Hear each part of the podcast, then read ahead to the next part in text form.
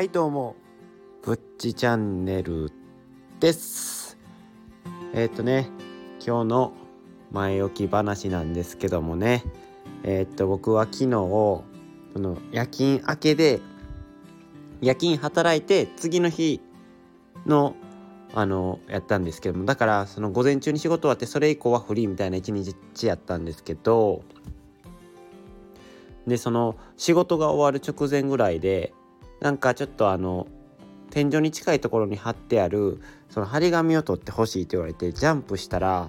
腰がピキってなってちょっとぎっくり腰近くなってしまってちょっと一日ダウンしてたんですけどもずっと安静にしてたおかげでねなんとかその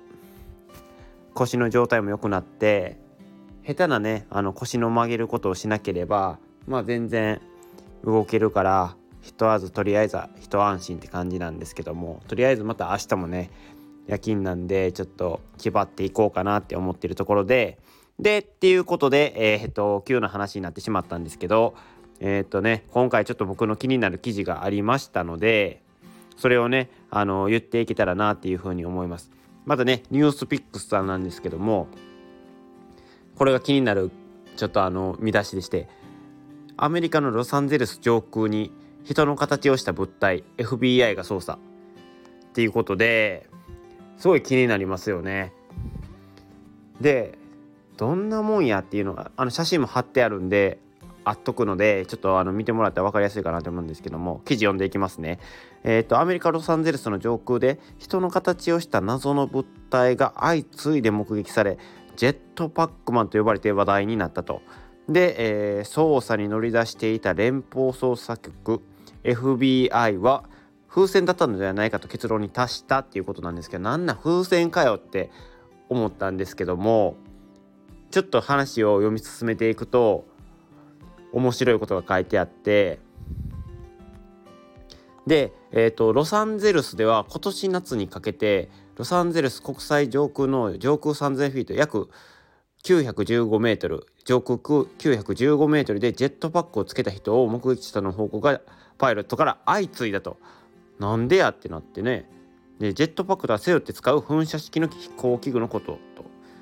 で、えー、っと、で、FBI は捜査を進めて、このほど、えー、風船だった可能性があるとの結論に至った。で、僕が思ったのは、なんかハロウィンの、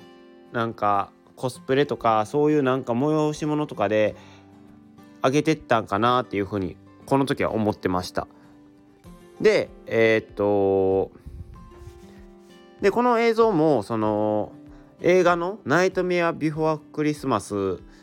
の」えー、ジャック・スケルスケリントンのあのたまに見るキャラクターのやつですねなんかぬいぐるみとか言われるジャック・スケリントンの等身大の風船人形のし物が映っていると。ということででもハロウィンに関係したもんかなっていうふうに思っておったんですけども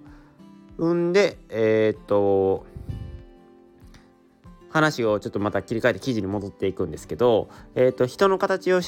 でパイロットから目撃報告っていうのがあって人の形をした物体のその目撃報告は昨年民間航空機のパイロット3人から寄せられていた。でうち1人は昨年8月今ちょうどジェットパックをつけた人の横を通り過ぎたと。で航空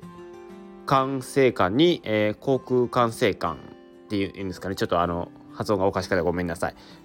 でえー、っとそれは珍しいと。管制官王子もうなんかアメリカっぽいですよね。その反応がね。それは珍しい。普通やったらどうさどうしたんですか？それは。みたいな感じで日本は言いそうなんですけども。ロサンゼロサンゼルスならではだと述べた、うんうん、でまたパイロットは、えー、っとパイロットに気をつけるように伝えたと。はいはいはい。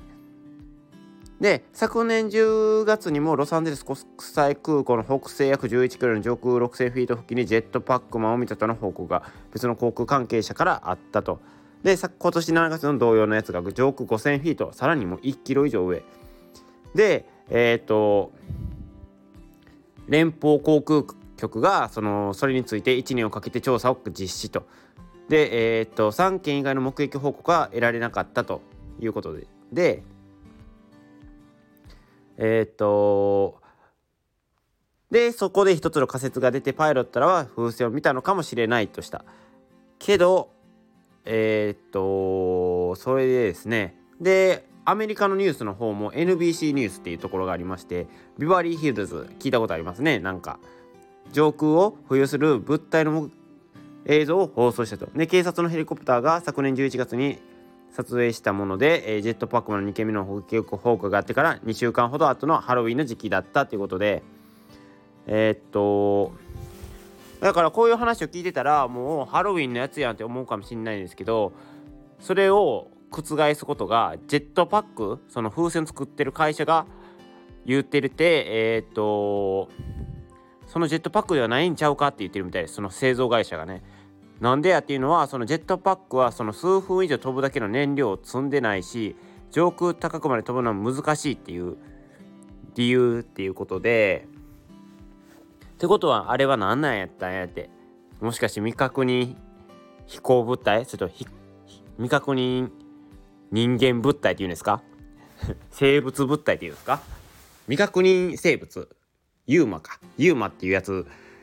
じゃないんですかね。っていうことでちょっと面白いねあの記事が珍しくあったので取り上げさせてもらったんですけども皆さんはそういう、えー、未確認生物とか未確認飛行物体を信じてる人ですか？僕はねまだ見たことがないので信じきれてはないんですけどそういうのがあればねあの最高にね面白いなっていうふうに